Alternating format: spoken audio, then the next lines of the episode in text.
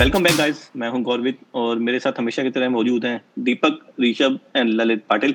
And this is the latest episode of talk ball by four branches पिछले Saturday से शुरू हुआ था यूरो 2020 का नॉकआउट स्टेज और जैसी उम्मीद थी, वैसे ही मैचेस देखने को मिले हैं अब तक. बल्कि मैं यूँ कहूँगा कि जैसी उम्मीद थी, उनसे कई गुना कई गुना बेहतरीन मैचेस देखने को मिले हैं, क्योंकि वर्ल्ड चैंपियंस बाहर हो गए हैं.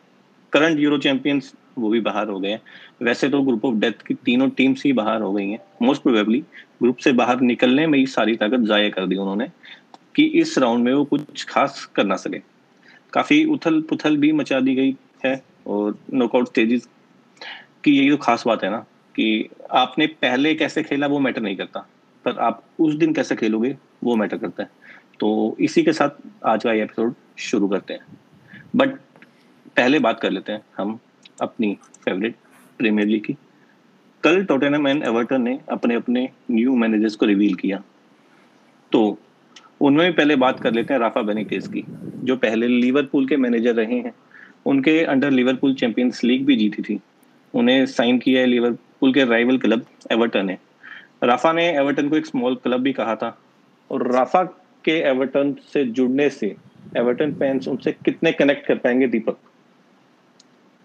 आ, मुझे तो इसमें कोई फ़र्क नहीं लगता कि इस मैनेजर इतने सालों बाद आ रहा है वापस किसी क्लब में तो कोई फ़र्क पड़ेगा। उन्होंने तो राफ, राफा ने तो चेल्सी को भी बारे में भी कुछ बोला था उल्टा सीधा फिर चेल्सी में भी गए। तो इससे इससे ज़्यादा कोई फ़र्क नहीं पड़ता।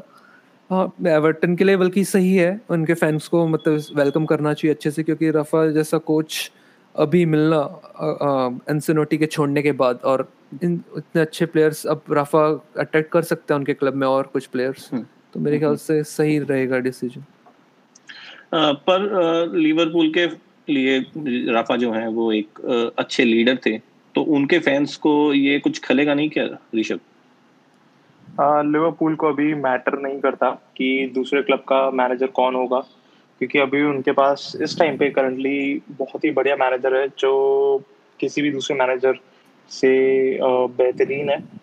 और जहाँ तक बात है लिवरपूल की मेरे को नहीं लगता वो अभी एवर्टन को उस अपने कंपटीशन में देखते भी हैं।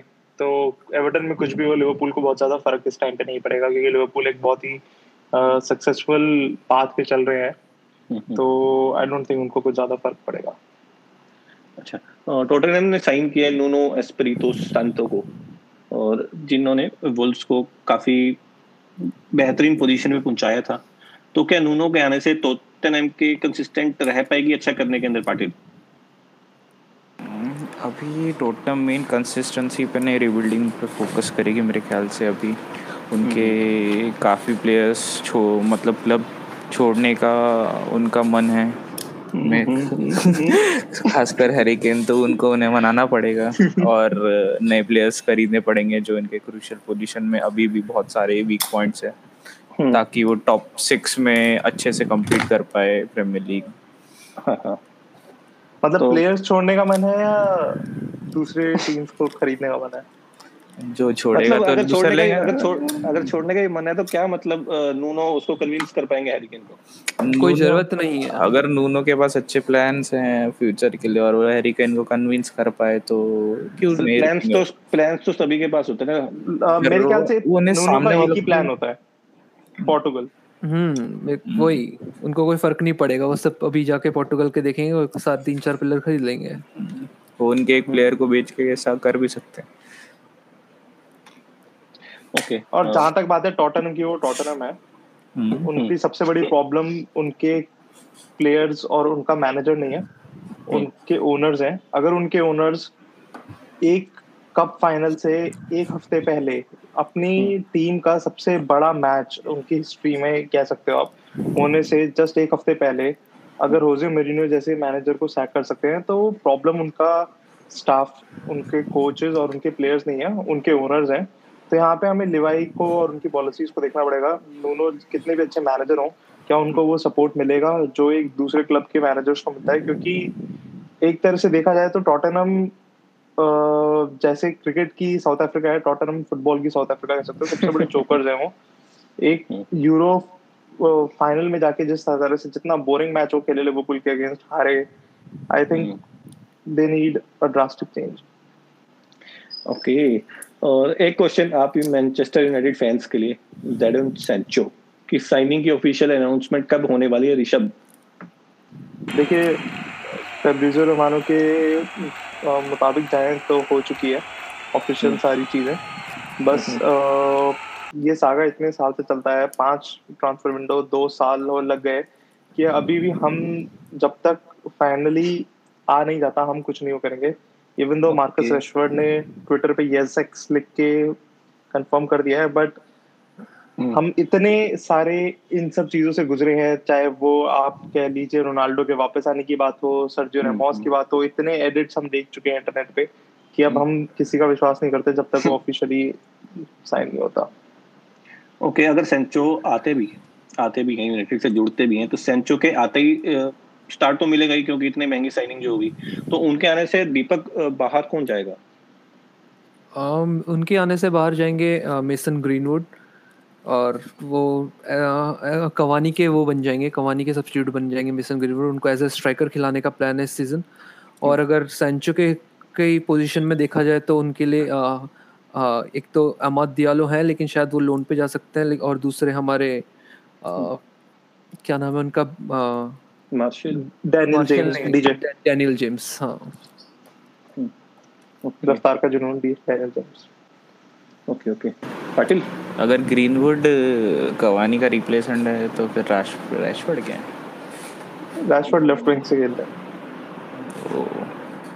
ओके तो पाटिल एक चीज़ मैं आपसे पूछना चाहूँगा बार्सिलोना फ़ैन हो। कल रात को 12 बजे मेसी का भी जो कॉन्ट्रैक्ट है वो एक्सपायर हो चुका है। तो क्या बार्सिलोना वापस ऐड कर लेगी एक तो मैं सिटी फ़ैन ऊपर से कॉन्ट्रैक्ट फ़ैन नहीं हूँ बट आई है चेल्सी आप जो भी कहना चाहते हैं। वैसे कॉन्ट्रैक्ट तो एक्सपायर हो चुका है लेकिन उसको कोई अफोर्ड नहीं कर पाएगा। लियोन मेसी बारसा ही खेलेंगे और कोई क्लब उनके लिए कोई बिड नहीं डालने वाला क्योंकि जैसी उनकी उम्र थी अगर पिछले साल वो आते तो सिटी दो साल का इन्वेस्टमेंट देख सकती थी उसमें। बट मेरे को तो नहीं लगता कि इस साल सिटी ट्राई भी करेगी। क्यों बिड डालने में प्रॉब्लम ही ना इनको कोई फ़ीस देनी नहीं है। बिड नहीं देती है वो सिर्फ़ कॉन्ट्रैक्ट ऑफ़र करना होता है। बट कॉन्ट्रैक्ट ऑफ़र अगर फ्री में मिल रहे तो कॉन्ट्रैक्ट तो महँगा ऑफ़र कर ही सकता है। पर अब यूनाइटेड की तरह पैसे फेंक के नहीं हमारा आगे का प्रोजेक्ट प्लान है। पर सबसे ज़्यादा पैसे तो सबसे ज़्यादा सबसे ज़्यादा पैसे तो सिटी के वेजेस के हैं। हम्म, हम्म। हाँ पर ट्रांसफ़र रिकॉर्ड भी तो आपने ही तोड़े हैं तीन चार। कौन से कौन तो आप तोड़ने वाले हो। हाँ अभी तो ये हाँ, तोड़ा नहीं है हम तोड़ सकते हैं। तोड़ी दिए ना चार चार चार सौ मिलियन के डिफेंडर्स खरीदे तो तोड़ जाएँगे यार? इजराइल से कंट्रीज़ के डिफेंस बजट से इजराइल हाँ वही इजराइल के डिफेंस बजट से ज़्यादा है। कोई नहीं तब भी जीते तो है ना आठ साल से। फिर भी आप तो नहीं है जितना तो पड़ेगा ही। हम्म, तो फिर वही जस्टिफाई भी होता है। चलो जीता तो मैं जीता तो मैंसिनी भी रहा था बिना उसके। मैंसिनी ने एग्वेरो साइन किया कंपनी साइन किया है। बहुत इम्पैक्टफुल प्लेयर साइन किया हम्म तो बिना इतने पैसे खर्च किए जिता रहा था ना। प्रीमियर लीग प्रीमियर लीग तो। ऐसा तो सर एलेक्स ने भी जितवाया है। तुमको अस्सी नब्बे मिलियन हम्म। के डिफेंडर और अभी एक विंगर जो अभी तक अनाउंस नहीं हुए हम्म। की भी ज़रूरत नहीं थी बट कोई नहीं। जैसे तुम यूनाइटेड बहुत ही ज़्यादा होम ग्रोअर्स प्रमोट करती है अब होम ग्रोन प्लेयर्स को सब्सिट्यूट पे रखना चाहती है। ये भी होम ग्रोन ही है। ग्रो तो सिटी हम्म, की हाँ, कोई नहीं सिटी रिजेक्ट है वो अब कोई बात नहीं अब सिटी रिजेक्ट को आप लोग 80 मिलियन 90 मिलियन सिटी रिजेक्ट उसने रिजेक्ट की थी सिटी अगर किसी को हाँ। अच्छे से नहीं पता तो कोई नहीं। वही है अब तुम कहोगे। और सिटी के होम ग्रोन प्लेयर है नहीं वो वॉटफोर्ड के पर कोई नहीं सिटी वाले मान सकते अपना। कोई बात नहीं साउथगेट के भी रिजेक्ट है वो वो भी कह सकता है। गैरेथ साउथगेट का तो फोर्डन भी रिजेक्ट है। चलेगा। वो भी कह सकता है। अभी जॉर्डन सैंचो से तो ज़्यादा ही खेले। हाँ, तो लड़ाई लड़ाई अच्छी बात है। गांधी जी को याद करो। आगे चलते हैं यूरो 2020 के नॉकआउट मैचेस की बात कर लेते हैं। सबसे पहले बात करते हैं मेरे फेवरेट मैच की जो फ्रांस वर्सेस स्विट्जरलैंड था। Can Mbappe deliver? He's denied by Sommer. He wants reassurance that the save is allowed, and it is. The officials are happy, and Switzerland have done it against all the odds. सभी का दाव France पे था क्योंकि current world champion है शानदार team है world class players हैं बट हुआ यहाँ की तीन एक की लीड थी फ्रांस के पास एटी मिनट तक पर गंवा दी और 90 मिनट्स के बाद स्कोर तीन तीन हुआ एक्स्ट्रा टाइम में कोई गोल नहीं हुआ और पेनल्टीज में एम्बापे की पेनल्टी मिस के चलते बाहर हो गई फ्रांस आप लोगों को भी क्या ये मैच सबसे फेवरेट भी और थ्रिलिंग मैच लगा दीपक हाँ ये ये इसको आप one of the thrilling match बोल सकते हैं इस इस नॉकआउट स्टेज में। लेकिन जिस तरीके से फ्रांस खेली है पूरा मैच उनको देख के ऐसा लगा नहीं कि उन्होंने कुछ प्रिपरेशन ज़्यादा करी थी। वो ऐसा लगा कि वो थोड़े एरोगेंट तरीके से खेल रही है। उन्होंने देखा कि स्विट्ज़रलैंड सामने तो हम इजीली जीत जाएँगे। उन्होंने आ, उनके कुछ प्लेयर इंजर्ड भी थे। उनके लेफ़्ट बैक उनके पास एक भी प्लेयर नहीं था तो जिसकी वजह से डिशम्प ने थ्री इन द बैक खिलाया और रेबियोट को left back left wing back तरीके से खिलाया। लेकिन आगे की उनके जो फॉरवर्ड लाइन थी उन्होंने कुछ चांसेस भी मिस करे और इतना इतना पेनिट्रेशन नहीं दे पाए वो स्विट्जरलैंड के अगेंस्ट जितना उनको देना चाहिए था। हम्म, हम्म, हम्म, ओके पाटिल फ्रांस की इस परफॉर्मेंस के बारे में आप क्या बोलना चाहोगे? जी जैसे मैं दीपक के साथ बहुत एग्री कर रहा हूँ इधर क्योंकि मुझे नहीं लगता कि ये फ्रांस बिल्कुल भी स्विट्ज़रलैंड के लिए प्रिपेयर थी। उनके पिछले मैचेस भी उन्होंने देखे हैं और ऊपर से एक्सेप्शनल परफॉर्मेंस है जाका और उनकी तरफ़ से मिडफील्ड में। हम्म, हम्म। और पॉगबा और एम्बापे को याद करना चाहिए कि जब तक मैच खत्म नहीं होता तब तक ओवर सेलिब्रेट नहीं करना चाहिए। ठीक है। मैंने तो जाका की परफॉर्मेंस के बारे में पूछ लेते हैं। वैसे तो हर्षवर्धन हमारे साथ पॉडकास्ट में होते तो वो बहुत खुशी खुशी बताते खैर वो तो है नहीं तो ऋषभ आप ही से पूछ लेते हैं कैसे लगी आपको परफॉर्मेंस जाका भी नहीं होंगे। जाका नहीं होंगे? पिछले मतलब नेक्स्ट सीज़न जाका भी आर्सेनल में नहीं होंगे तो मतलब हाँ, शेखावत हाँ, का। हाँ, बिल्कुल बिल्कुल। देखिए जाका की परफॉर्मेंस एक एक्चुअल लीडर की थी। पेनल्टी शूट आउट होने से पहले भी अगर आप देख सकते थे वो हडल में जिस जिस तरह से लीड कर रहे थे तो एक बिल्कुल प्रॉपर लीडर की उनकी तरह उनकी परफॉर्मेंस थी जो एक फाइनल थर्ड गोल में उनका असिस्ट था। Pin point passing even though Kimpembe उसमें थोड़ा और बेटर कर सकते थे बट यहाँ पे आपको शाखा की विजन की बहुत तारीफ़ करनी पड़ेगी। और उस टाइम पे जब आप थ्री वन हार रहे हो और आपको एक गोल की लीड एक गोल मिले थ्री टू है तो आप में एक एडिशनल मोटिवेशन फैक्टर आता है। जिसका उन्होंने फ़ायदा उठाया वो पिन पॉइंट पास देखी करी। और यहीं पे एक बहुत इंपॉर्टेंट चीज़ ये निकल के आती है कि जाका और पॉगबा जैसे प्लेयर्स हम्म। अपने क्लब के लिए अलग खेलते हैं और कंट्री के लिए अलग खेलते हैं। क्योंकि यहाँ पे इनको आप कह सकते हो फ्रीडम मिलती है या प्लेइंग स्टाइल ज़्यादा बेटर इनको सूट करता है इसके अंदर। बट ये दोनों ऐसे प्लेयर्स जिन्होंने इस इस परफॉर्मेंस से ये प्रूव किया है कि they are not the problem जो उनके साथ प्लेयर्स हैं वो उनको इतनी हेल्प नहीं कर पा रहे या जो माइंडसेट है वो उनको इतना हेल्प नहीं कर पा रहा उनके क्लब की परफॉर्मेंस की वजह से। और यहीं पे जाका ने अपनी एक कैप्टन वाली परफॉर्मेंस दी और बहुत बढ़िया परफॉर्मेंस दी और आगे देखना होगा कि कैसे ये टीम आगे लेके जाते हैं। हम्म। और अब खैर ये होजे मरीनो के साथ शायद एस रोमा में जुड़ने वाले हैं। तो वो भी देखना होगा। हम्म, देखना तो पड़ेगा। अब एम्बापे की पेनल्टी की सिचुएशन को इमेजिन करते हैं। इमेजिन करो एम्बापे की जगह आप हो तो उस टाइम पेनल्टी लेते वक्त दिमाग में क्या चल रहा होता? कि पेनल्टी को कन्वर्ट करना ही करना है। सब रिस्पॉन्सिबिलिटी मुझ पे ही है या एकदम चिल रहते हुए पेनल्टी ले लेते पाटिल। आपसे पूछने पहले। ऑब्वियसली डिसाइडिंग पेनल्टी का थोड़ा प्रेशर और रहता है। और अब जैसे उन्हें एक साल से आदत हो गई है बिना क्राउड के खेलने की और आ, उस दिन क्राउड थी। तो उसमें एक्स्ट्रा प्रेशर थोड़ा होता है। बट पेनल्टी से speaking from experience yes 2014 final penalty crowd 13 13 14 12 हाँ। जितने डिसाइडिंग पेनल्टी करोगे अब एक्सपीरियंस प्लेयर्स को एक्सपीरियंस होता है वो कोई बात हम्म। तो वैसे पेनल्टी वैसे भी लक्का होता है कीपर गैस भी कर ले अच्छी जगह तो तो सेव भी हो सकता है। और वैसे भी किम्पापे की पेनल्टी थोड़ी वैसी थी जो सेव सेवेबल थी। एम्बापे एम्बापे एम्बापे जो भी। हम्म। दीपक? नहीं मेरे को नहीं लगता कि उनके पेनल्टी की वजह से कोई उन पे उनके ऊपर कोई वो जाना दोष जाना चाहिए लेकिन उनका जो ओवरऑल प्ले था 90 मिनट प्लस 30 मिनट में वो काफ़ी अच्छा नहीं रहा। उन्होंने काफ़ी चांसेस मिस करे। उन्होंने तीन पोगबा के असिस्ट अगर हो जाते अगर वो उनकी हैट्रिक हो जाती है एम्बापे की अगर वो अगर अच्छे से मारते और एक आखिरी मौके में भी उनके पास एक मौका था जिसमें वो जीरूट को पास कर सकते थे लेकिन उन्होंने पता नहीं लेफ़्ट लेफ़्ट से शूट लिया जो कि अगर वो राइट में लेफ़्ट से रोक के राइट से कर्व करते तो वो शायद ईजी होता। तो मेरे ख्याल से उनकी जो ऑन द मैच परफॉर्मेंस रही वो ज़्यादा डिसपॉइंटिंग रही rather than penalty okay but ये पेनल्टी को आपने गौर से देखा भी होगा काफ़ी बवाल भी मचा था इस पेनल्टी के ऊपर। क्या गोलकीपर का पैर लाइन को टच कर रहा था या उसके बाहर था ऋषभ? आई थिंक uh, ऐसा कुछ मैंने ध्यान नहीं दिया बट अगर ऐसा होता हान सोमर हम्म। ने उसी टाइम पे वेट करके रेफरी का डिसीज़न uh, वेट किया उसके बाद सेलिब्रेट किया। हम्म, और हम्म। आजकल ये सारी चीज़ें वार में चेक होती हैं तो अगर ऐसा कुछ होता तो इमीडिएटली हमें पता लग जाता। बट आई थिंक बहुत बढ़िया परफॉर्मेंस हान सोमर की रही पूरे टाइम में। इस अगर आप देखें स्विट्जरलैंड के प्लेयर्स ने और खासकर गोलकीपिंग कोचेस ने स्पेशल हम्म। तरीके से इस चीज़ की तैयारी करी थी एक डार्क हम्म। ग्लासेस उनको पहनाते थे गोलकीपिंग ड्रिल से पहले जिससे हम्म। उनके विजन ब्लॉक हो जाता था और एकदम पेनल्टी लेने से पहले वो ग्लासेस हटाते थे जिससे उनको बहुत कम टाइम मिले बॉल देखने का और रिफ्लेक्सेस अपने टेस्ट करने का तो बहुत ही ज़्यादा तैयारी से आए थे सारी चीज़ें रीड करके आए थे ऑब्वियसली एम्बापे की परफॉर्मेंस जिस हिसाब से 90 मिनट और 120 मिनट में चली वो डीमोटिवेटेड थे।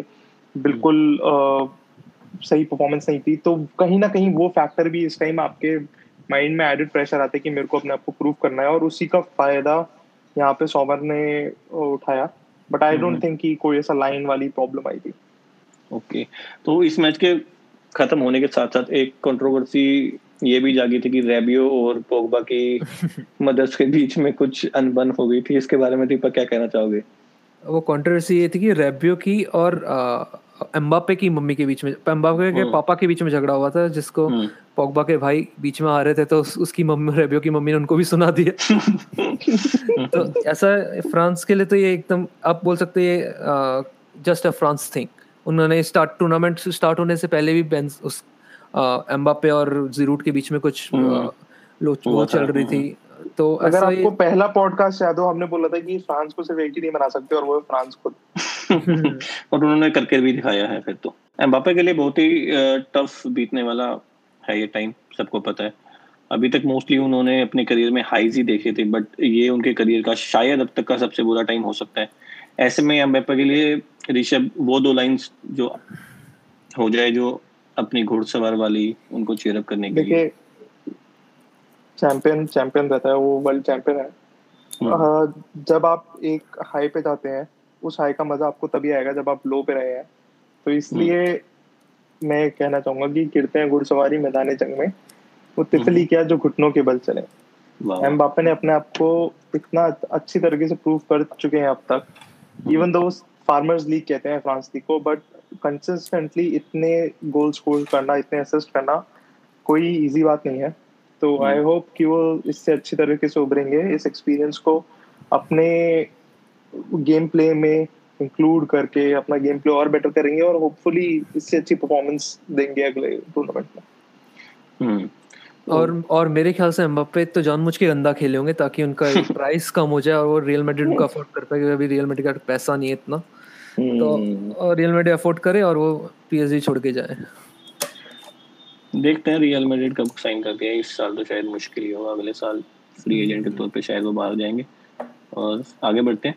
जिस मैच की सबसे ज़्यादा हाइप थी वो था इंग्लैंड वर्सेस जर्मनी 1966 के बाद से इंग्लैंड ने जर्मनी को पहली बार नॉकआउट मेजर टूर्नामेंट के नॉकआउट स्टेजेस में हराया। तो शुरू करते हैं दीपक से। जिन्होंने कहा था कि जर्मनी पेनल्टीज में जीतेगी उनके हिसाब से। So Deepak, is it coming home now?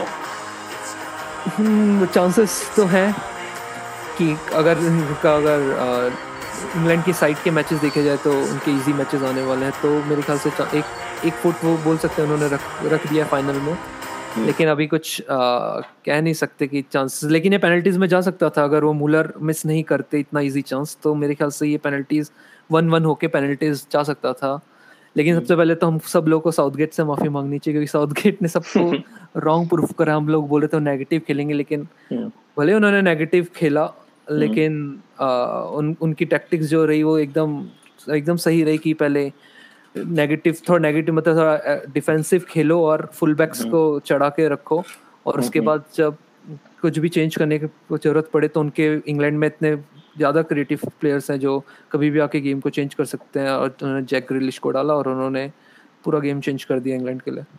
यहाँ पे मुझे एक चीज़ पूछनी है कि आपको लगता है कि बैक फाइव करके उन उनको वो जो पिछले एक दो साल से जो बैक फाइव खेल रहे थे और लास्ट कुछ मैचेस से बैक फोर कर रहे थे दोबारा बैक फाइव करके जो पॉजिटिविटी आई क्या उससे हेल्प मिली उनको? हाँ उन्होंने इंग्लैंड का पोर्टुगल के अगेंस्ट मैच देखा होगा तो उन्होंने देखा होगा कि इंग्लैंड ने बैक इंग्लैंड जर्मनी के विंग्स बैक ने किस तरीके से पोर्टुगल को दबा के रखा था तो खास करना तो उस हिसाब से उन्होंने साउथगेट ने अपनी स्ट्रेटेजी रखी कि अगर मैं उन्हीं के उन्हीं का उन्हीं को अपो अपोज करने के लिए मैं भी मैं भी अगर बैक फाइव खिलाऊं तो उससे फ़ायदा रहेगा और इंग्लैंड के बैक फाइव ऐसे हैं जो क्रिएटिव भी हैं इतना और उनके अप डाउन करने करते रहते हैं और उनके मिडफील्ड में उन्होंने दो डिफेंसिव मिडफील्डर लगा रखे तो इसलिए उनको डिफेंसिवली कोई प्रॉब्लम आने की बनती नहीं थी हम्म, हम्म। तो ऋषभ साउथ गेट ने अच्छे चेंजेस के सही टाइम पे बिल्कुल आ, मैं चाहूँ ये मानूँगा कि अगर आप पूरा गेम देखें तो जैक ग्रिलिश का जो कंट्रीब्यूशन था हम्म। बहुत ही बढ़िया था पिछले गेम्स में उनको कम टाइम मिला इस बार आप देखेंगे तो काफ़ी अच्छी क्रिएटिविटी दिखाई। लास्ट टू लास्ट मैच से जो साका की जो क्रिएटिविटी थी उसको हम्म। उन्होंने कैरी ऑन करा। साका हम्म। का भी आप कंट्रीब्यूशन देखेंगे तो बहुत बढ़िया था। तो यस हम्म। चेंजेस बहुत बढ़िया। लास्ट टाइम अपने गेम्स से सीखे। देखना होगा आगे की अब ये फिर से वही पुरानी कंजर्वेटिव थिंकिंग पे जाएँगे या फिर इसी क्रिएटिविटी के साथ रहेंगे। और इनकंसिस्टेंट जर्मनी अपने टैग को बचाव करते हुए टूर्नामेंट से बाहर हुई है। तो पाटिल क्या कहना चाहोगे इस पे? इनकंसिस्टेंट हम्म, तो नहीं बट जर्मनी का प्लेइंग स्टाइल पूरे टूर्नामेंट सेम ही रहा था। बट सिर्फ़ उनके फाइनल थर्ड की वजह से उन ये इस टूर्नामेंट से अगर कायल वर्ड्स और मुलर अपने अपने चांस ले ले तो शायद इस गेम का कुछ और ही रिज़ल्ट होता। अभी हम इंग्लैंड को प्रेस कर रहे हैं क्योंकि इंग्लैंड ने अपने चांसेस लिए। अच्छे से। अगर जर्मनी भी अपने चांसेस लेती तो ये भी बाकी मैचेस की तरह इंटरेस्टिंग हो सकता था। पर से और सामने में इंग्लैंड इंग्लैंड को प्रेस करना चाहता हूँ कि उनकी टीम ने एटलीस्ट पूरे टूर्नामेंट में जैसे वो खेल रही थी उससे ज़्यादा अच्छा खेल के दिखा दिया कि, कि वो पोटेंशियल कंटेंटर है जो मैं मानता हूँ कि वो है यहाँ पे आपको क्या लगता है कि जो अब तक हम स्टर्लिंग के बारे में सोचते हुए आए थे लास्ट दो मैचेस से उन्होंने स्कोर किया इवन दो स्कोर शीट पे आ रहे हैं बट हम्म। काफ़ी टाइम हम उनका गेम देख के फ्रस्ट्रेट हो जाते हैं जो कि मैं एज अ सिटी फ़ैन अगर आप ये बताएँ कि कई बार आप भी फ्रस्ट्रेट होते होंगे लेफ़्ट विंग पे जो हरकतें करते हैं और अभी इस टाइम पे इंग्लैंड के पास इतने लेफ़्ट विंगर्स हैं रैशवर्ड साका ग्रिलिश उनके पास कमी नहीं है बट स्टिल स्टर्लिंग को हर बार मौका मिल रहा है जिसमें वो स्कोर शीट पे आ रहे हैं बट क्या आपको लगता है कि ये सही है अभी स्टार्लिंग के लिए या सिटी के लिए जिस हिसाब से उनका एक्चुअल गेम है इनके इंग्लैंड फॉर्म से सिटी के फॉर्म का कोई लिंक देना नहीं है वैसे अभी लेकिन एज इन सच इंग्लैंड के टीम में अगर वो कन्वर्ट कर रहे हैं अभी तो एटलीस्ट चांसेस उनको अगर चार चांसेस मिले तो उन्होंने अभी तीन में से हम्म। एक चांस में कन्वर्ट कर दिया है और स्टार्लिंग ही है उन सारे ऑप्शंस में से जो इनसे अच्छी ड्रिबलिंग शायद किसी की नहीं है पासिंग हो सकती है और लेकिन ड्रिबलिंग सर्लिंग से अच्छी कोई नहीं करता। इसीलिए साउथ गेट उनको प्रेफर करते हैं और फ्रस्ट्रेटिंग इसीलिए क्योंकि सर्लिंग हर बार ट्राई करते हैं एटलीस्ट कि कुछ कर पाए। बाकी मंडेन जो इंग्लैंड का स्टाइल रहा है कि वापस अंदर पास करके वापस ट्राई करे, उसमें एटलीस्ट यही तो एटलीस्ट क्रिएटिविटी दिखाते तो। Okay okay. जनता की सुने तो वो कह रही थी कि ये भी जर्मन साइड है। But on proper on paper देखा जाए तो स्टार्टिंग लेवल में वो प्लेयर्स हैं जो रिसेंटली चैंपियंस लीग जीते थे। प्लस वो प्लेयर्स हैं जो बुंदेस लीगा में अच्छा परफॉर्म करके आए थे। Rishabh what's your opinion on this मेरे हिसाब से तो वीकेस्ट जर्मन बिल्कुल भी नहीं कहेंगे इसको। Uh, तीन चेल्सी प्लेयर्स इसके अंदर ऑब्वियसली जो चैंपियंस लीग विनर्स थे वो थे। और बाकी बात की जाए तो पिछले पता नहीं कितने सालों से बेन म्यूनिक जीत ही रही है। तो ऑब्वियसली उसके प्लेयर्स होंगे। एटलांटा के गोजेंस बहुत अच्छा खेले और तो देखा जाए तो जर्मनी की थोड़ी एजिंग स्क्वाड भी कह सकते हैं आप मुलर और डिफेंस और कीपर को लेके। बट ओवरऑल आई थिंक अब ये कोच का टाइम आ गया था। और आई डोंट थिंक ये कोई वीकेस्ट जर्मन साइड थी। बट uh, अपनी ही गलती की वजह से हारे हैं काफ़ी सारे चांसेस जो की प्लेयर्स ने मिस करे। वो और आई थिंक जर्मनी की जो टैक्टिक्स थी। अब शायद वो हैंसे फ्लिक के आने से थोड़ी चेंज भी होगी प्लेयर्स भी काफ़ी चेंज होंगे इस टीम के अंदर। जी बिल्कुल। अब वही देखना इंटरेस्टिंग होगा कि और यंगस्टर्स मुसियाला जैसे हैं जिनको कम टाइम मिला बट बहुत ही यंग है वो भी इस टाइम पे तो क्या हांसी फ्लिक की फिलोसफी में वो आगे आएँगे? या हांसी फ्लिक और थोड़े एस्टैब्लिश प्रॉमिसिंग एक्सपीरियंस प्लेयर्स को यूज़ करेंगे? हम्म, आगे चलते हैं।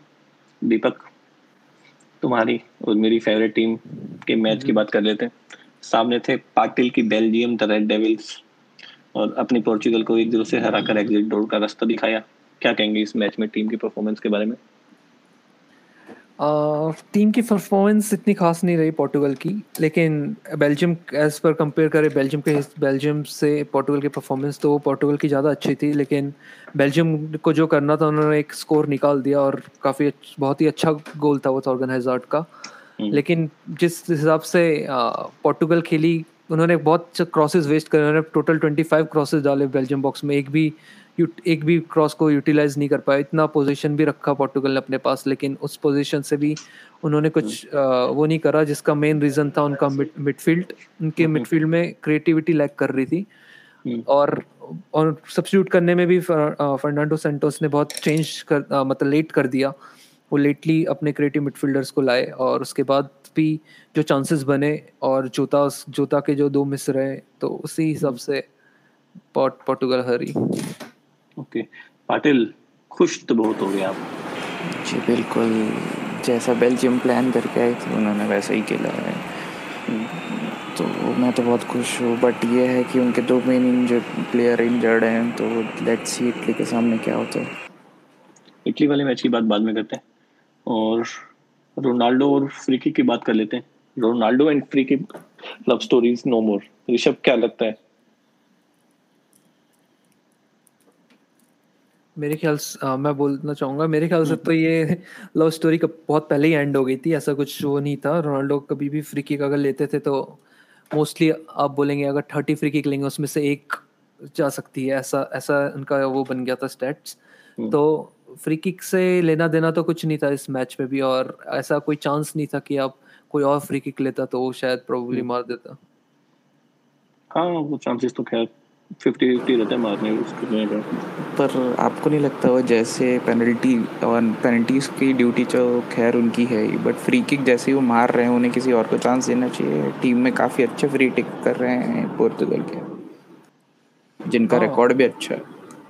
हाँ ऐसे रिकॉर्ड वाइज तो अच्छा लेकिन अगर आप अगर आप आपकी टीम में रोनाल्डो जैसा प्लेयर हो तो उनको मना करना तो लाइक बहुत ही, क्योंकि अगर आप देखिए तो पूरे दस बारह साल से तो रोनाल्डो और मैसी ही है जो हर एक चीज़ चाहे वो पेनल्टीज हो या फ्री किक हो तो वो अगर टीम को मिलेगी तो वो ज़रूर लेंगे। Okay okay. आगे बढ़ते रोनाल्डो के पोस्ट मैच रिएक्शन को तो सबने देखा ही होगा। कैप्टन बैंड को उन्होंने ज़मीन पे दे मारा था। तो ऐसा करने से बस उनके एक हेटर्स को एक चीज़ मिल गई उनके बारे में एक और हेट करने के लिए। तो इस रिएक्शन के बारे में दीपक क्या बोलोगे आप? ऐसा तो उन्होंने पहले भी कर रखा है बहुत बार। अभी इनका जो मैच हुआ था जिसमें आ, उनको एक गोल नहीं दिया था आखिरी पाँच मिनट में वो मैच वो जीत सकते थे। आखिरी आखिरी चांसेस में उन्होंने गोल मार दिया तो उनकी हैट्रिक हो जाती वो मैच में भी। तो उस मैच में भी उन्होंने ऐसे बैंड को फेंक के यूएफा को लाइक कर्स किया था। तो ये तो उन, जनरली उनका रिएक्शन रहता है। और और उन्होंने बाद में ये भी बोला था कॉटियस को मिलके कि हाँ लकी ही तुम लोग बहुत लकी रहे बॉल अंदर जा ही नहीं रही थी। तो इसमें इसमें कोई फ़र्क फ़र्क नहीं मतलब इसके ऊपर कोई इतना क्रिटिक्स बनने की बात नहीं रहती। Okay okay. कटियस uh, का रोल कितना इंपॉर्टेंट था मैच में? काफ़ी सेव्स किए उन्होंने अपनी टीम के लिए ऋषभ। देखिए कर्टुआ का रोल बहुत ही ज़्यादा इम्पोर्टेंट रहा। कर्टुआ का जो आप देखेंगे बिल्ट है और जो फिगर है छह हम्म। चार अगर आपका गोलकीपर छह चार की हाइट का होता है तो most of the frame cover कर लेगा और हमने देखा है कर्टुआ का जो जिस हिसाब से सीज़न गया चेल्सी के अगेंस्ट उन्होंने जो पॉइंट ब्लैंक पे सेव्स करी थी चैंपियंस लीग में बहुत हम्म। ही बढ़िया तो कर्टुआ ने ऑब्वियसली अपने डिफेंस को वो एक्स्ट्रा मोटिवेशन दी जब आपके हम्म। सामने पोर्टुगल जैसी टीम हो जिसके अंदर रोनाल्डो हो वो नाम ही काफ़ी होता है तो आई गेस एडेड मोटिवेशन मिली कोटुआ की सेव्स की वजह से और जैसे हम्म। दीपक ने बताया कि इतनी सारी क्रॉसेस अंदर आई बट एक भी क्रॉस कन्वर्ट नहीं कर पाए। तो ऑब्वियसली इससे टीम का मोटिवेशन बढ़ता है जिससे कोटुआ की परफॉर्मेंस पे ही फ़र्क पड़ा। ओके लुकाकू ने रिसेंटली कहा था कि केन और एम्बापे जब स्कोर करते हैं तो उनके लिए यूज़ किया जाता है कि वो वर्ल्ड क्लास प्लेयर है। बट उनके लिए ये बोला जाता है कि वो एक बस गुड फॉर्म में चल रहे हैं। तो इस बात से पता चलता है कि क्रिटिक्स की बातों का प्लेयर्स पे कितना असर पड़ता है। वाटेल इस पे आपका क्या कहना है? जी, अब मॉडर्न टाइम में हर कोई सोशल मीडिया यूज़ तो करता ही है। सबको सबकी सारी न्यूज़ पता होती ही है। और लुकाकू के लिए इसीलिए बोलते हैं क्योंकि जैसे उनके करियर में हाई पॉइंट्स रहे हैं लो पॉइंट्स भी रहे हैं। वो इतने इनकन्सिस्टेंट नहीं रहे हैं। और जैसे उन्होंने इम्बापे के बारे में बोला एटलीस्ट इम्बापे पीएसजी की तरफ़ से काफ़ी कंसिस्टेंट परफॉर्म कर रहे हैं। और केन हर मतलब जब से उनका रिसर्जन लेस्टर सिटी से हुआ है, तब से वो भी अच्छा स्कोर कर रहे हैं टॉप स्कोरर ही रहे हैं। तो मुझे तो नहीं लगता कि उनका फेयर मतलब उनके साथ ऐसे कुछ अनफेयर हो रहा है। देखिए आप अगर लुकाकू का मैनचेस्टर यूनाइटेड का ट्रैक रिकॉर्ड देखें उनके बारे में बोला जाता था कि उनका फ़र्स्ट टच बहुत गंदा है जो कि एक्चुअली हम्म। में बहुत ही ज़्यादा गंदा था। तो हम्म। इस टाइम पे लुकाकू को अपनी परफॉर्मेंस के ऊपर थोड़ा ध्यान देना चाहिए। इंस्टेड की सोशल मीडिया पे और इस सब पे ज़्यादा ध्यान देना चाहिए। तो उनके करियर के लिए बेटर होगा क्योंकि सोशल मीडिया और क्रिटिक्स की अगर आप बातों पे जाएँगे तो उनके पास हमेशा कुछ ना कुछ कहने को होंगे। वो उनकी ब्रेड अर्न करने का तरीका है। आप अपना काम करिए वो अपना काम कर रहे हैं। Don't let it affect your game okay अब क्रिटिक्स की बात चल ही रही है तो एक बात यहाँ पे ऋषभ आपसे पूछना मैं चाहूँगा। ल्यूक शो और जोजे मेरेनो की जो कंट्रोवर्सी है उसमें जो जोजे है वो ल्यूक शो के काफ़ी बड़े क्रिटिक हैं। ऐसा क्या हुआ था उनके बीच में? देखिए होजे मोरिनियो के साथ हमेशा ये देखा जाएगा कि he is a thing of past now अब हम्म। आजकल वो किसी को भी उठा के कुछ भी बोलना चाह रहे हैं क्योंकि उनको अब चाहिए थोड़ी सी पब्लिसिटी लूक शॉ एक आ, की साइनिंग के बाद वो एक दो साल बहुत अच्छा चले उसके बाद उनके साथ एक बहुत ही करियर डिफाइनिंग नी इंजरी हुई जिसके बाद उनका फॉर्म में आना वापस उसी स्पीस पेस पे खेलना बहुत मुश्किल था। होजे मरीनो के टाइम पे वो रिकवर हो रहे थे। ऑब्वियसली होजे मरीनो और उनके बीच में आपसी अनबन की वजह से उनकी नहीं बनी। होजे मरीनो ने उनको ड्रॉप करना चाहा सब्सटीट्यूट्स लाने चाहे साइनिंग्स करनी चाहिए जो भी किया नहीं बना। अभी इस टाइम पे होजे लूक शॉ इस टाइम पे इंग्लैंड के best left wing left back मैं मानता हूँ चिलवेल से ऊपर। जिस हम्म। जो कि आप इंग्लैंड की परफॉर्मेंस में देख सकते हैं एक असिस्ट किया लास्ट मैच में। केन के गोल में की पासेस की। मैनचेस्टर यूनाइटेड के लिए इतने असिस्ट उन्होंने करे। तो इस टाइम पे वो इंग्लैंड के बेस्ट लेफ़्ट बैक हैं और अपनी बेस्ट फॉर्म में है। तो हम्म। इस टाइम पे होजे मेरिडियो का कोई भी कुछ भी लुक शॉ के बारे में क्रिटिसाइज करना बिल्कुल सेंस नहीं बनता। बस एक यही चीज़ कह रहे हैं होजे बिंग होजे है इस टाइम पे उनको पब्लिसिटी चाहिए और वो बस सॉल्टी है इस टाइम पे। ओके आगे बढ़ते चाहे प्री क्वार्टर्स का फ़र्स्ट मैच हो या सेकंड दोनों ही मैचेस में यंगस्टर स्टेप अप हुए अपनी अपनी रिस्पेक्टिव टीम्स को जीत दिलाने के लिए। एक्सेप्शनल टैलेंट है दोनों टीम्स में। डेनमार्क ने तो क्रश ही कर दिया प्री क्वार्टर्स के फ़र्स्ट मैच में वेल्स को चार ज़ीरो से हराया। इसकी तो किसी को उम्मीद भी नहीं थी। बेल हो, चाहे पूरी वेल्स हो टीम की परफॉर्मेंस बिलो पार थी। आपको क्या लगता है, दीपक? हाँ मेरे ख्याल से वेल्स का ये मैच जो था ये उनके प्लान के मुताबिक नहीं रहा। उन्होंने सोचा नहीं था कि डेनमार्क इतना हाई लाइन और इतना प्रेसिंग खेलेगी। जिसके वजह से वेल्स की पूरी टीम दब के रही और बेल का भी कोई इफ़ेक्ट नहीं दिखा मैच में और ना ही रैमजे ने आ, कुछ आ, कुछ मैच में कुछ चेंजेस कर पाए। तो मेरे ख्याल से डेनमार्क की क्वालिटी की वजह से वेल्स की परफॉर्मेंस काफ़ी अच्छी नहीं रही। और game management game management Denmark match में मैच अपनी परफॉर्मेंस को इम्प्रूव करती जा रही है। डेनमार्क की इस परफॉर्मेंस को क्या रेटिंग दोगे पाटिल आप? हम्म, जी मैं दस में से आठ दूँगा इसको। का मैं तो एक्सपेक्ट कर रहा था पाँच लेकिन उन्होंने आठ कर दिया बट मैं काफ़ी इम्प्रेस उनके दो प्लेयर्स से। डॉलबर्ग और डेम्सकार्ड दोनों ही बहुत अच्छा खेले इनके सामने। हम्म। और एटलीस्ट वेल की टीम तो बहुत ही घटिया खेली।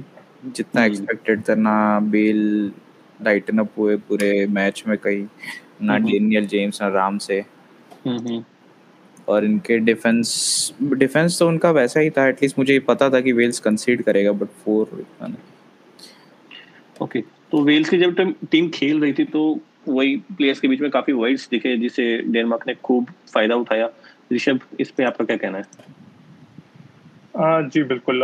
देखिए वेल्स की टीम जिसकी जब भी हम बात करते हैं हमारे पास सामने बेल आता है। अगर बेल हम्म। अच्छा खेल रहे तो ऑब्वियसली वेल्स ऊपर जाती है मोटिवेशन मिलती है टीम को। जिस दिन बेल का दिन नहीं है आपने देखा कैसे कैसे मिसेस करे उन्होंने। तो ऑब्वियसली वेल की टीम की पूरी परफॉर्मेंस पे फ़र्क पड़ा। डैनियल जेम्स कुछ खास कर नहीं पाए इस पूरे टूर्नामेंट में। और जैसे ललित पाटिल ने बोला कि रैमजे का भी कुछ खास कंट्रीब्यूशन नहीं हुआ।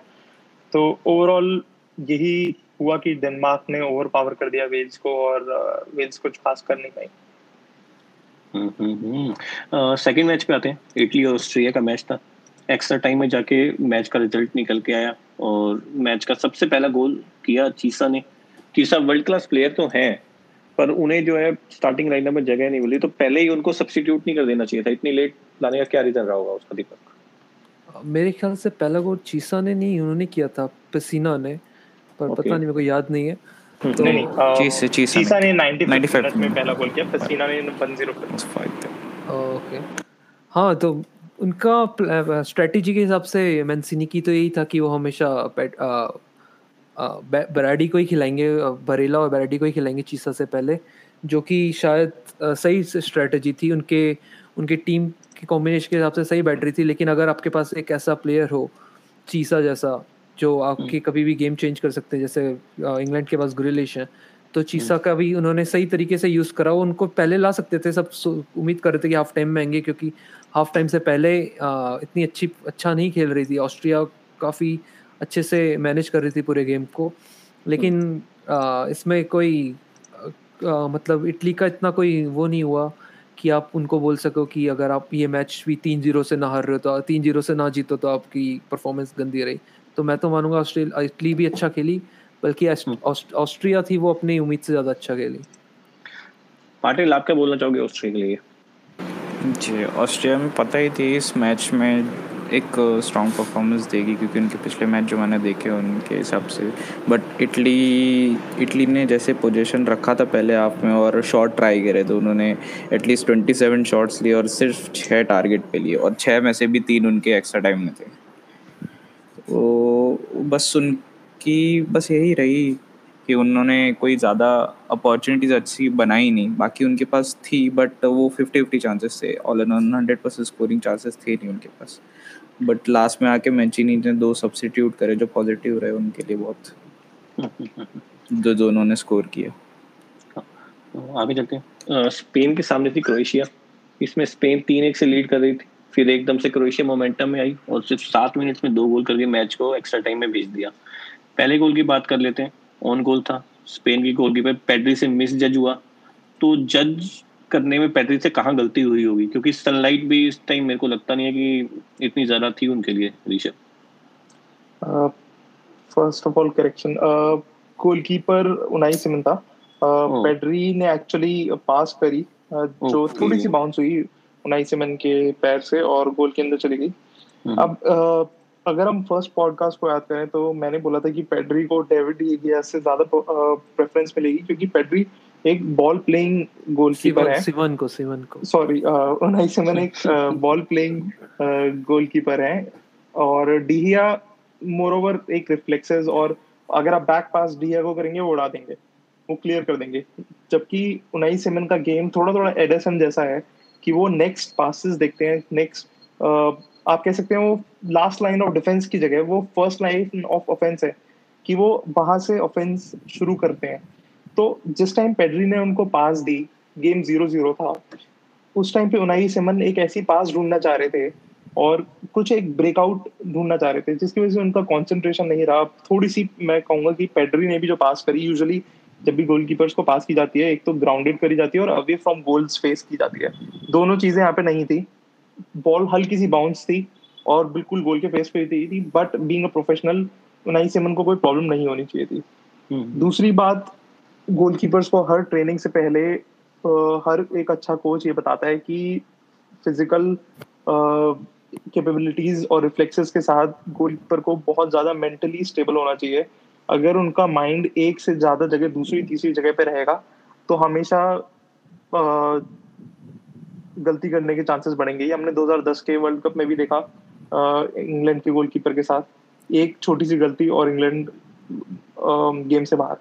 अब ऐसे केसेस में गोलकीपर का रेस्ट ऑफ़ द मैच में परफॉर्म करना बहुत मुश्किल हो जाता है, जो कि हमने देखा उनाई सिमन के साथ बिल्कुल नहीं है। बहुत बढ़िया सेव्स करी उन्होंने क्रोएशिया के अगेंस्ट क्रोएशिया के फॉरवर्ड्स ने भी बहुत अच्छा खेला बट उनाई सिमन ने उनको रोक के रखा एंड तक। लास्ट में जो हुआ, वो अलग बात है, वो क्रोएशिया को उसका मिलना चाहिए क्रेडिट मोराटा ने आखिरकार गोल मारा। कितना मायने रखता है गोल उनके लिए? क्योंकि उनकी आलोचना काफ़ी हुई थी इससे पहले। उनकी फैमिली के लिए स्पेन फैंस ने काफ़ी कुछ गलत भी बोल दिया था। तो दीपक, आपके फेवरेट प्लेयर मोराटा के बारे में आप क्या बोलना चाहोगे? हाँ मोराटा तो एक तरीके से गोट है। मेरे फेवरेट प्लेयर भी हैं वो गोट आप बोल सकते हैं उनको। और उनके जिस तरीके से थ्रेट आ रहे थे उनको उनके ऊपर भी काफ़ी गलत चीज़ें बोली जा रही थी जिसकी वजह से उनको डेथ थ्रेट भी मिल रही थी और उनका मेरे ख्याल से उनका कॉन्फिडेंस भी काफ़ी लो था। लेकिन आप अगर उनका गोल देखेंगे तो किसी एंगल से लग नहीं रहा था उनका कोई कॉन्फिडेंस लो है क्योंकि उनका जो फ़र्स्ट टच था उस गोल के लिए वो काफ़ी काफ़ी शानदार था और जो फिनिश थी वो भी काफ़ी अच्छी थी। तो मेरे ख्याल से मोराटा को अभी एनरी के निकालेंगे नहीं। वैसे भी बोला ही था कि वो मोराटा खेलेंगे। तो मोराटा एक तरीके से मेन अभी उनके स्ट्राइकर रहेंगे अगले मैचेस में भी। ठीक है। नीदरलैंड चेक रिपब्लिक से ज़ीरो दो से हार गई। तो पाटिल क्या बोलोगे नीदरलैंड के इस परफॉर्मेंस के बारे में? मैं तो समझता हूँ ये हमारा कर्स ही है। जो हम टीम बोलते हैं सिवाय बेल्जियम के और इंग्लैंड के कुछ जीती नहीं है। हम्म। लेकिन नीदरलैंड का परफॉर्मेंस उस मैच में काफ़ी मतलब अनप्रो मतलब मैं कहना चाहता हूँ मोस्ट अनकंसिस्टेंट नेदरलैंड दिखी मुझे। हम्म। पूरे इसमें। और चेक रिपब्लिक पूरा वैसे भी हमें पता था कि वो डिफेंसिव काउंटर ही खेलने वाली है। जो कि उन्होंने किया। बट नेदरलैंड उसके लिए प्रिपेयर्ड भी नहीं थी और उनके प्लेयर्स उस मैच में वाप लाइव नहीं दिखे नहीं मुझे। वैनल्डम भी कोई खास नहीं दिखे। ना डिजोंग से मिडफील्ड में कोई मेन की पासेस हो रहे थे। और डिलिट के बारे में तो क्या कहना? वो एक इनका हैंडबॉल हम्म, तो मोस्ट लेजिट हैंडबॉल देखा था मैंने और उसमें भी कह रहे थे कि उनका हैंडबॉल नहीं है। जबकि उन्हें पता है कि वार हर एंगल हर वार जो मालिन का मिस था वो भी बहुत बड़ा था। अगर मालिन का मिस नहीं होता वो वन ऑन वन तो हम्म, शायद डेलिट हम्म। इतने प्रेशर में भी नहीं आते क्योंकि लास्ट मैन था और एटीएथ मिनट हो चुका था सेवेंटी एटीथ मिनट चल रहा है। लास्ट मैन हमेशा ऐसा कुछ ना कुछ करना चाहेगा जिससे गोल बचे तो 55th मिनट में डिलीट नहीं लिया ये रेड कार्ड लास्ट मोमेंट थोड़ी था ये तो हाफ़ चालू होने के 10 मिनट में था। Okay okay. मतलब ज़ीरो ज़ीरो था और ऐसा टाइम में वो चाहेंगे कि लास्ट मैन ब्लॉक करें बट हाँ वो हैंड करके अगर वो हैंड नहीं करते सिर्फ़ ब्लॉक करते तो मे बी येलो मिलता। बट वो हैंड से जो उन्होंने किया वो गेम डिफाइनिंग मोमेंट था बट स्ट्राइकर्स भी आगे कुछ बहुत ज़्यादा नहीं कर रहे थे। मेलन ने जो मिस किया डिपाई ज़्यादा कुछ कर तो चेक की परफॉर्मेंस कितनी अच्छी थी ऋषभ आपके हिसाब से? देखिए रेड कार्ड मिलने के बाद ही ऑब्वियसली आप की टीम को एक एडेड एडवांटेज होता है टेन वर्सेस इलेवन हमेशा ही हम्म। एक एडवांटेज है जिसको आपको फ़ायदा उठाना चाहिए जो कि चेक नहीं किया। हमने देखा कि पैट्रिक शिक अपनी बहुत ही अच्छी फॉर्म में है। गोल ऑफ़ दी टूर्नामेंट मिल सकता है उनको। मोर ओवर होल्स इन्होंने गोल और असिस्ट के साथ मिडफील्ड से आते हुए बहुत ही बढ़िया परफॉर्मेंस दी। तो ये हम्म। सारी चीज़ें बहुत मैटर करती हैं। जब आप एक मैन डाउन हो और आप सामने वाली टीम आप पे हावी हो रही है चाहे वो कितनी भी बड़ी टीम हो नीदरलैंड जैसी टीम हो तो आई थिंक चेक की परफॉर्मेंस बहुत ही बढ़िया एकदम मज़बूत परफॉर्मेंस थी। और इसी हार के साथ नीदरलैंड के कोच फ्रैंक डेबोर ने रिजाइन दे दिया। 2017 के बाद से नीदरलैंड के सात कोच रिजाइन दे चुके हैं। हर बार कोच या मैनेजर की ही गलती होती है दीपक? नहीं मुझे तो हाँ आप बोल सकते हैं इनके फ्रैंक डीबोर जो थे वो काफ़ी नेगेटिव कोच थे। उन, उन्होंने काफ़ी लाइक like, वैसे उनके पास आप बोल सकते हैं उनको एक मौक चारा भी नहीं था क्योंकि उनके मेन डिफेंडर जो जो है वेंडाइक वो पूरे टूर्नामेंट में नहीं थे और जो हम्म। उनके आप बोल सकते हो मेन गोलकीपर है जसपर किस सेलिसन वो भी रूल आउट वो भी रूल आउट हो गए थे कोविड हाँ कोविड के वजह से। और उनको फिर स्टेटनबर्ग को खिलाना पड़ा जो अब एजेड हो गए और शायद अपने बेस्ट भी उन्होंने पास्ट कर ली है। और और सबसे बड़ी चीज़ ये रही डिबोर के लिए कि उनके पास कोई एक वर्ल्ड क्लास गोल स्कोरर नहीं था उनकी टीम में।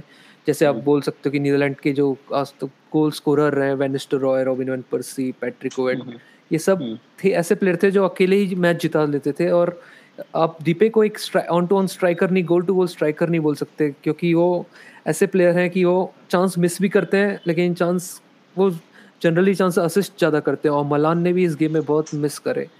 तो अगर आप ये हार देखा जाए तो मोर और ओवर प्लेयर्स की तरफ़ ज़्यादा रहेगा रेदर देन फ्रैंक डिबोर लेकिन हाँ वो एक नेगेटिव कोच की तरह ही इन्होंने इस पूरे नीदरलैंड टीम को लाइक नीदरलैंड टीम को उन्होंने बनाया था।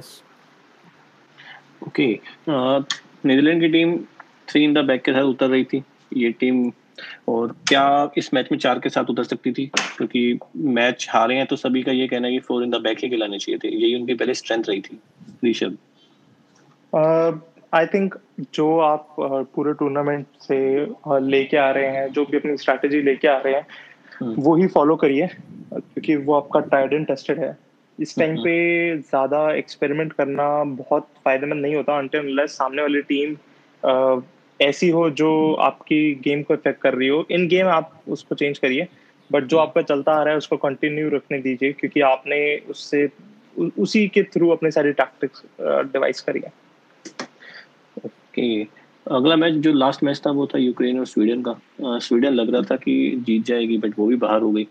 ऐसा क्या कर दिया यूक्रेन ने दो ही दिनों में कि उसकी परफॉर्मेंस इतनी ज़्यादा इंप्रूव हो गई पाटिल? यूक्रेन एक्चुअली इतना गंदा भी नहीं खेल रही थी बट उनके लास्ट परफॉर्मेंस में इतना आउट प्रोडक्ट नहीं निकला उनके। बट एज इन सच मैंने भी स्वीडन को इस मैच में प्रेडिक्ट किया था कि वही जीतेंगे बट ओलेक्सिचेंको के आउट परफॉर्मेंस की वजह से शायद यूक्रेन में कोई मोटिवेशन आई उनके। आप हर बार एक ना एक सिटी प्लेयर को ज़रूर पकड़ते हैं। जी उन्होंने एक एक एक असिस्ट और एक गोल किया इस मैच में तो ऑफ़ कोर्स मुझे बोलना तो पड़ेगा बट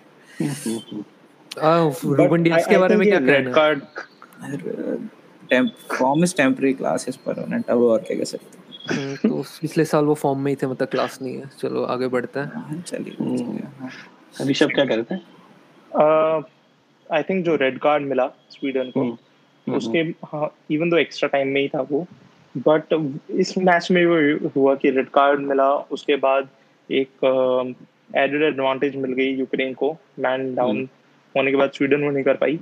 अगर आप इसमें देखें तो इवन दो रेड कार्ड दिया बट बॉल से बहुत बढ़िया कांटेक्ट हुआ बट डेंजरस प्ले क्योंकि लिगामेंट टीयर और फ्रैक्चर हो सकता था जिस हिसाब से वो चैलेंज था। हम्म, तो और वो जो वो जो प्लेयर है वो पूरे इस साल पूरे बाहर हो गए इस साल के लिए बहुत गंदा टैकल था मतलब लेकिन आप ये देखिए बॉल से पूरा कांटेक्ट था तो ऑब्वियसली फीफा यूएफआ प्लेयर्स को बचाने की कोशिश कर रही है जिस हिसाब से इंजरीज होती हैं। बट यहीं पे देखने वाली बात है कि क्या आप फिर अब ऐसे में बॉल के लिए टैकल नहीं करेंगे? या सामने वाले की सेफ्टी देखेंगे? मेरे ख्याल से तो सेफ्टी देखना फ़र्स्ट प्रायोरिटी होनी चाहिए क्योंकि आप देख सकते हैं कैसे कैसे इंसिडेंट्स हो रहे हैं आजकल।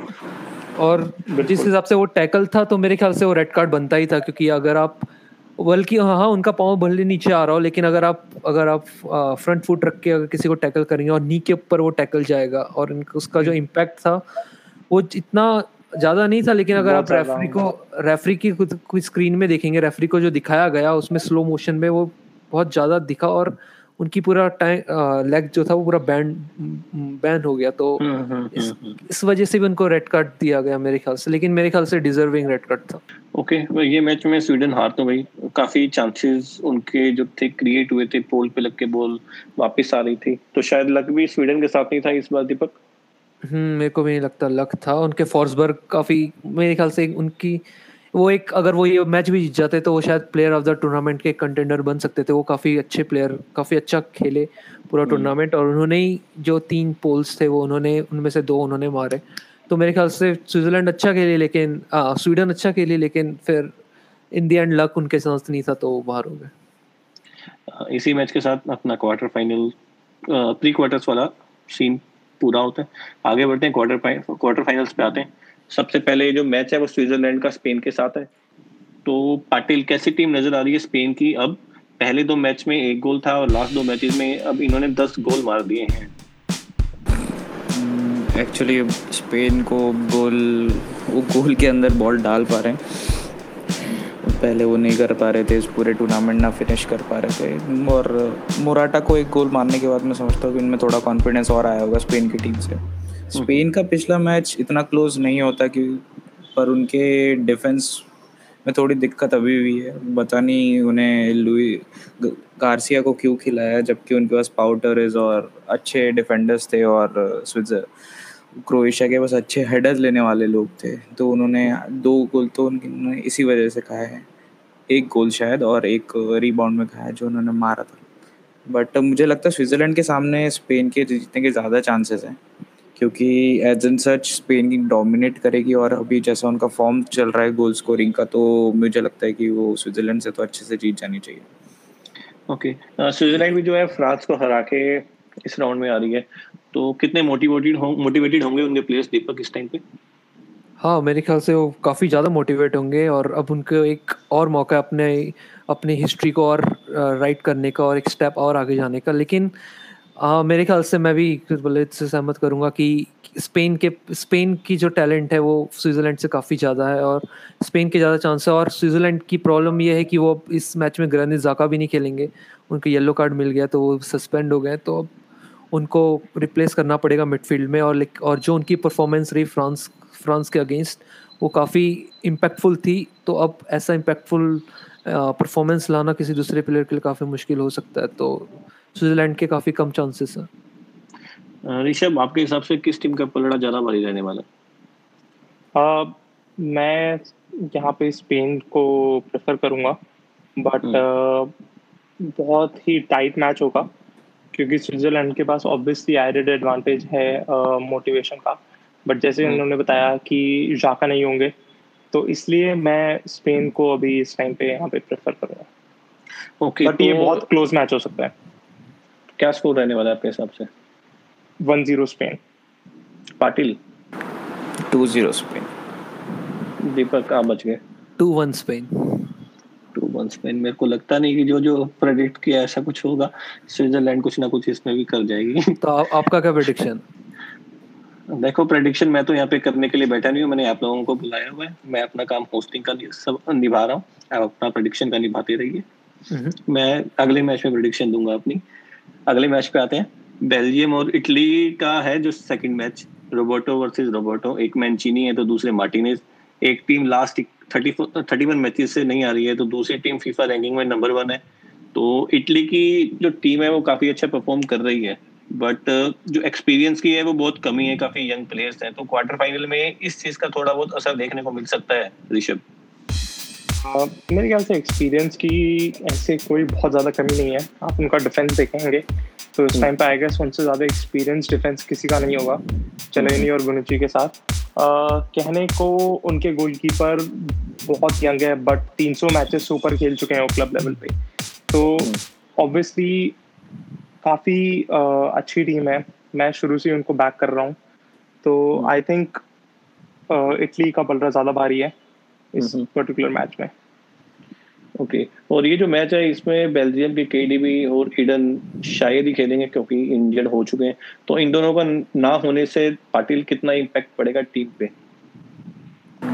इम्पैक्ट तो ज़रूर पड़ेगा बट मैं ये नहीं समझता कि बेल्जियम इन दोनों के लॉस से उनके चांसेस बहुत ही ज़्यादा कम हो जाते हैं इटली के सामने लेकिन उन्हें इम्पैक्ट तो बहुत पड़ने वाला है।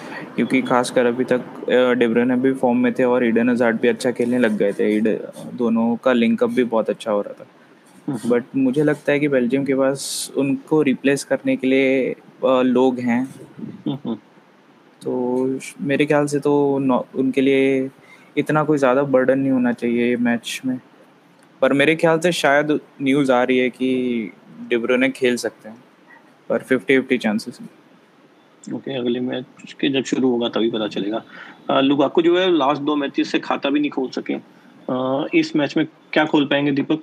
वैसे बहुत ही शानदार डिफेंस है सामने वाली टीम का तो इस मैच में भी मुझे तो थोड़ा सा मुश्किल ही नज़र आ रहा है। आपको क्या लगता है? हम्म जैसा आपने पिछले पॉडकास्ट में भी बोला था कि हम्म। लुकाकू बड़ी बड़ी टीमों के सामने गोल हम्म। नहीं मार पाते। हम्म, तो और और इस बार इटली की चिलीनी भी इंजरी से वापस आ गए हैं तो अब शायद वो भी लाइनअप में होंगे। और उनके राइट बैक जो थे वो भी वापस आ गए लेकिन मेरे को नहीं लगता कि वो चेंज होंगे क्योंकि लोरेंजो काफ़ी अच्छा खेल खेल रहे हैं। तो लुकाकू की बात की जाए तो उनको उनका फ़र्क ये पड़ेगा कि उनके पीछे के, अगर केबीडी नहीं होंगे तो उनका जो क्रिएटिव डिपार्टमेंट है वो इतना अच्छा नहीं है बेल्जियम का कि बिना केवीडी के।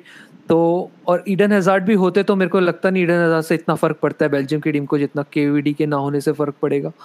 तो और जो उनको रिप्लेस करेंगे वो भी इतने क्रिएटिव प्लेयर नहीं है जो विंगर्स हैं। तो हम्म। अगर लुकाकू का कोई चांस होगा गोल मारने का तो वो मेरे ख्याल से हेडिंग होगा या हेडिंग थ्रू होगा या किसी सेट प्ले के थ्रू कॉर्नर से या फ्री किक्स के थ्रू गोल अगर होंगे तो मेरे को नहीं लगता कि गेम में उनसे कोई इस तरीके से गोल पड़ेंगे। ओके तो कौन जीतने वाला है? ये पूछ लेता हूँ। पाटिल आपसे तो पूछूँगा नहीं क्योंकि आपके हिसाब से तो बेल्जियम ही जीतने वाली है। ऋषभ और दीपक आपसे पूछता हूँ। पहले ऋषभ से चालू करते हैं। मेरे ख्याल से इटली जीतेगी two one Deepak.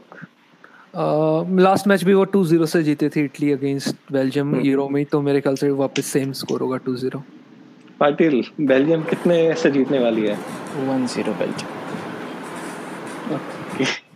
आगे बढ़ते हैं। चेक रिपब्लिक का डेनमार्क के साथ मैच है दोनों टीमें आमने सामने होंगी। क्वार्टर फाइनल का थर्ड मैच है ये। तो कौन सी टीम जीतेगी? सबसे पहले ये बात कर लेते हैं। पाटिल आपको क्या लगता है? जो है पास परफॉर्मेंस से देखे तो मुझे डेनमार्क की टीम चेक रिपब्लिक से ज़्यादा फॉर्म में लगती है। हम्म। उनके प्लेयर्स ने मुझे बहुत इम्प्रेस किया है जैसे मैंने पहले भी कहा था। पर इस मैच ये बहुत ही ज़्यादा क्लोज मैच होने वाला है मेरे ख्याल से तो। हम्म। क्योंकि चेक रिपब्लिक ऑब्वियसली वैसे ही डिफेंसिव मैनर में खेलने वाली है और काउंटर पे खेलेगी। हम्म, और ऋषभ आपको क्या लगता है? कौन जीतेगा? आई थिंक डेनमार्क इस पर्टिकुलर मैच में जीत हासिल करेगी। जिस हिसाब से वो हम्म। खेलते आए हैं डॉलबर्ग हम्म। की जो परफॉर्मेंस कैप्टन कैर की जो लीडरशिप क्वालिटीज हम्म। रही है और लास्ट मैच में हमने देखा कि ब्रेथवेट भी स्कोर शीट पे आए। तो आई थिंक डेनमार्क का पलड़ा भारी होगा और वो वन ज़ीरो से जीत प्राप्त करेगी। ओके क्या स्ट्रेंथ लगाई दिखाई देती है आपको दोनों टीम्स की? डेनमार्क की तो मेरे को लगता है कि लीडरशिप क्वालिटी है जो हम्म। हमने पूरे टूर्नामेंट में देखा। डेनमार्क की लीडरशिप क्वालिटी बाकी हम्म। दूसरी टीम का मेरे को ऐसा कोई खास लगा नहीं। चेक ने जब जब मौका मिला तब तक स्कोर किया। तो आई थिंक अपॉर्चुनिटीज़ रही है चेक रिपब्लिक में। दीपक आपको क्या लगता है? हाँ मेरे ख्याल से भी डेनमार्क के जीतने काफ़ी ज़्यादा चांसेस हैं क्योंकि और उनके जो उनका एक, एक प्लेयर है पॉल्सन स्ट्राइकर जो है वो भी वापस आ गए अब इंजरी से। लेकिन मेरे को नहीं लगता कि लाइनअप में कोई ज़्यादा चेंज होगा। डॉलबर्ग जिस फॉर्म में है और ब्रैडफिट ने भी लास्ट मैच में गोल मारा तो मेरे को नहीं लगता कि कोई चेंजेस होंगे। और इनकी जो मिडफील्ड क्वालिटी है डिफेंसिव होल्डिंग के हॉयबर्ग और डिलीनी की वो काफ़ी शानदार है। तो इनके ज़्यादा चांसेस जीतने के हैं। और चेक चेक रिपब्लिक की बात करें तो उनका जनरली उनके बहुत सारे गोल शिलिक के थ्रू हेडिंग ही हुए हैं। तो हाँ उनके पास कुछ चांसेस होंगे स्कोर करने के लेकिन चेक रिपब्लिक में इतनी क्रिएटिविटी नहीं है जितनी डेनमार्क में तो डेनमार्क जीत जाएगी ये गेम इजीली इजीली तो एक्स्ट्रा टाइम में आपके हिसाब से मैच नहीं जाने वाला। नहीं। uh, क्या फाइनल स्कोर आप प्रेडिक्ट करते हैं इस मैच का? मैं करूँगा थ्री वन पाटिल? मेरे लिए तो टू वन और ऋषभ आपका वन ज़ीरो था ना? बिल्कुल। ओके लास्ट मैच पे आते हैं। इंग्लैंड और यूक्रेन के बीच में मैच है। और यूक्रेन को क्या करना पड़ेगा इंग्लैंड को हराने के लिए ऋषभ आपके हिसाब से? मेरे ख्याल से यूक्रेन को अपने मिडफील्ड में थोड़ा स्ट्रॉन्ग प्रेजेंस रखनी पड़ेगी। क्योंकि हमने देखा है कि इंग्लैंड के पास क्रिएटिव मिडफील्डर्स हैं और विंग बैक हैं जो इनसाइड हैं। तो हम्म। उसके लिए इनको अपने मिडफील्ड पे काम करनी पड़ेगी और इंग्लैंड के विंग बैक्स खासकर लूक शॉ और ट्रिपेयर हम्म। इनके इनसाइड कटिंग करके जो थ्रू पासेस हैं उनको रोकना होगा। ओके अभी तक इंग्लैंड का डिफेंसिव प्ले लोगों को पसंद नहीं आ रहा था। और लास्ट फोर मैचेस में they are yet to concede a goal second team बनी है इसी के साथ इंग्लैंड फ़र्स्ट फोर मैचेस में गोल ना कंसीड करने वाली फ़र्स्ट जर्मन साइड थी 2016 की। सबसे अच्छा डिफेंस दीपक आपको नज़र आ रहा है इस टीम का भी। हाँ आप कह सकते हैं डिफेंस नज़र आ रहा है क्योंकि वो थ्री इन द पाँच सात डिफेंस के साथ खेली थी लास्ट मैच अब बोल एक तरीके से बोला जाए। हम्म। तो मेरे ख्याल से अब मौका है कि उनको अपनी हैंड ब्रेक को रिलीज़ करने का यूक्रेन के सामने अपनी क्रिएटिविटी दिखाने का अगर उनको सब प्लेयर्स को फॉर्म में लाना हो तो। और केन के पास भी एक मौका रहेगा कि वो में बड़े मैच से पहले अगर इस मैच में स्कोर करें तो उनका भी कॉन्फिडेंस लेवल काफ़ी अच्छा हो जाएगा। और मैं नहीं चाहूँ मैं चाहूँगा कि इस बार इंग्लैंड चार डिफेंस के साथ ही खेले और थोड़ा अटैकिंग मूड में खेले ताकि लोगों को पता चले कि उनकी असली क्वालिटीज़ क्या है। ओके okay, तो पाटिल क्या लगता है कि ग्रिलिश इस बार भी सब्सटीट्यूट के तौर पे नज़र आएँगे? क्योंकि अब तक जो है वो सिर्फ़ 115 मिनट का ही गेम खेल पाए हैं। मुझे लगता है साउथ गेट जैसा चल रहा है वैसा ही चलने देंगे अभी जब तक आप कोई मैच अभी तक उन्होंने गोल कंसीड नहीं करा है। तो बेस्ट रेसिपी यही होती है कि जब तक आप ब, ब, कि आप गोल ना खाएँ और गोल मारे हम्म। तो फिर अभी तो Why fix the thing when it's broken, broken right? yes. और ऊपर से मुझे लगता है कि ये मैच बहुत बोरिंग होने वाला है क्योंकि एज इन सच यूक्रेन भी थ्री इन द बैक ही खेलते हैं और उनके जो दोनों स्ट्राइकर है वो भी कोई काउंटर अटैक पे खेलते नहीं है बट मुझे लगता है कि वो बहुत ही ज़्यादा डिफेंसिव माइंडसेट से आएँगे इसमें और शायद यारमचेंको यारमलिंको दोनों में से एक को शायद बाहर बिठाएँ और किसी और को खिलाएँ।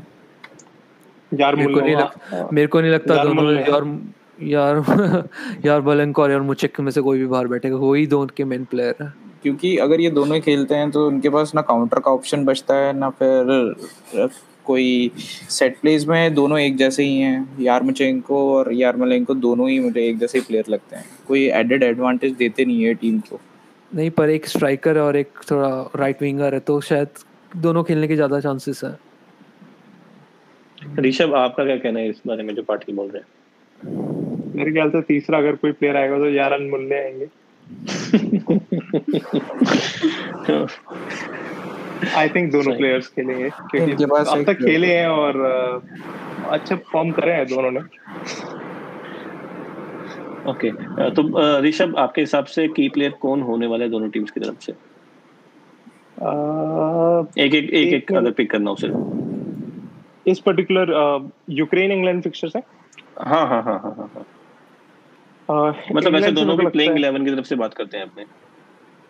दोनों की टीम से एक एक प्लेयर इंग्लैंड से हैरी केन और यूक्रेन से यार मलेंको दीपक इंग्लैंड से जैक ग्रिलिश और यूक्रेन से यार मोलेंको पाटिल इंग्लैंड से स्टर्लिंग नहीं नहीं मुझे यूक्रेन से जिनचेंको यूक्रेन से तो जिचेंको ही है लेकिन मुझे इंग्लैंड की टीम से इस बार अच्छा लगता है कि शायद ग्रिलिश स्टार्ट करें बट मुझे लगता हम्म, है लेकिन वो गेम चेंजर ही रहेंगे।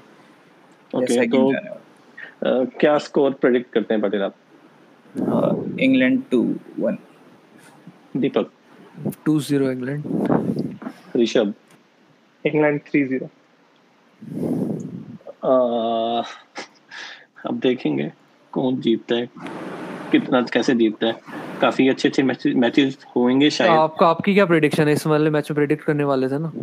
हम्म, मैं वैसे तो बेल्जियम और इटली वाले मैच में प्रेडिक्ट करने वाला था। मेरे हिसाब से इटली जो है वो बेल्जियम को दो एक से हरा देगी और यहाँ पे इंग्लैंड टू ज़ीरो से जीत जाएगी। तो आ, बाकी तो मैचेस के बाद ही पता चल पाएगा कि कितनी उथल पुथल मचेगी इस बार। देखना पड़ेगा कि क्या एक और बड़ी टीम घर का टिकट कटाएगी। देखना पड़ेगा कि इंग्लैंड के फैंस इस मैच के बाद भी गाते हुए नज़र आएँगे। इट्स कमिंग होम तो मिलेंगे क्वार्टर फाइनल्स के बाद। तब तक के लिए शबक है। और अगर आपने हमारे पॉडकास्ट चैनल को फॉलो नहीं किया हो तो कर लेना। इससे हमारे जो नए एपिसोड आएँगे, उनका नोटिफिकेशन आप तक पहुँच जाएगा। चलो फिर बाय बाय मिलेंगे नेक्स्ट एपिसोड में। This is top ball by four branches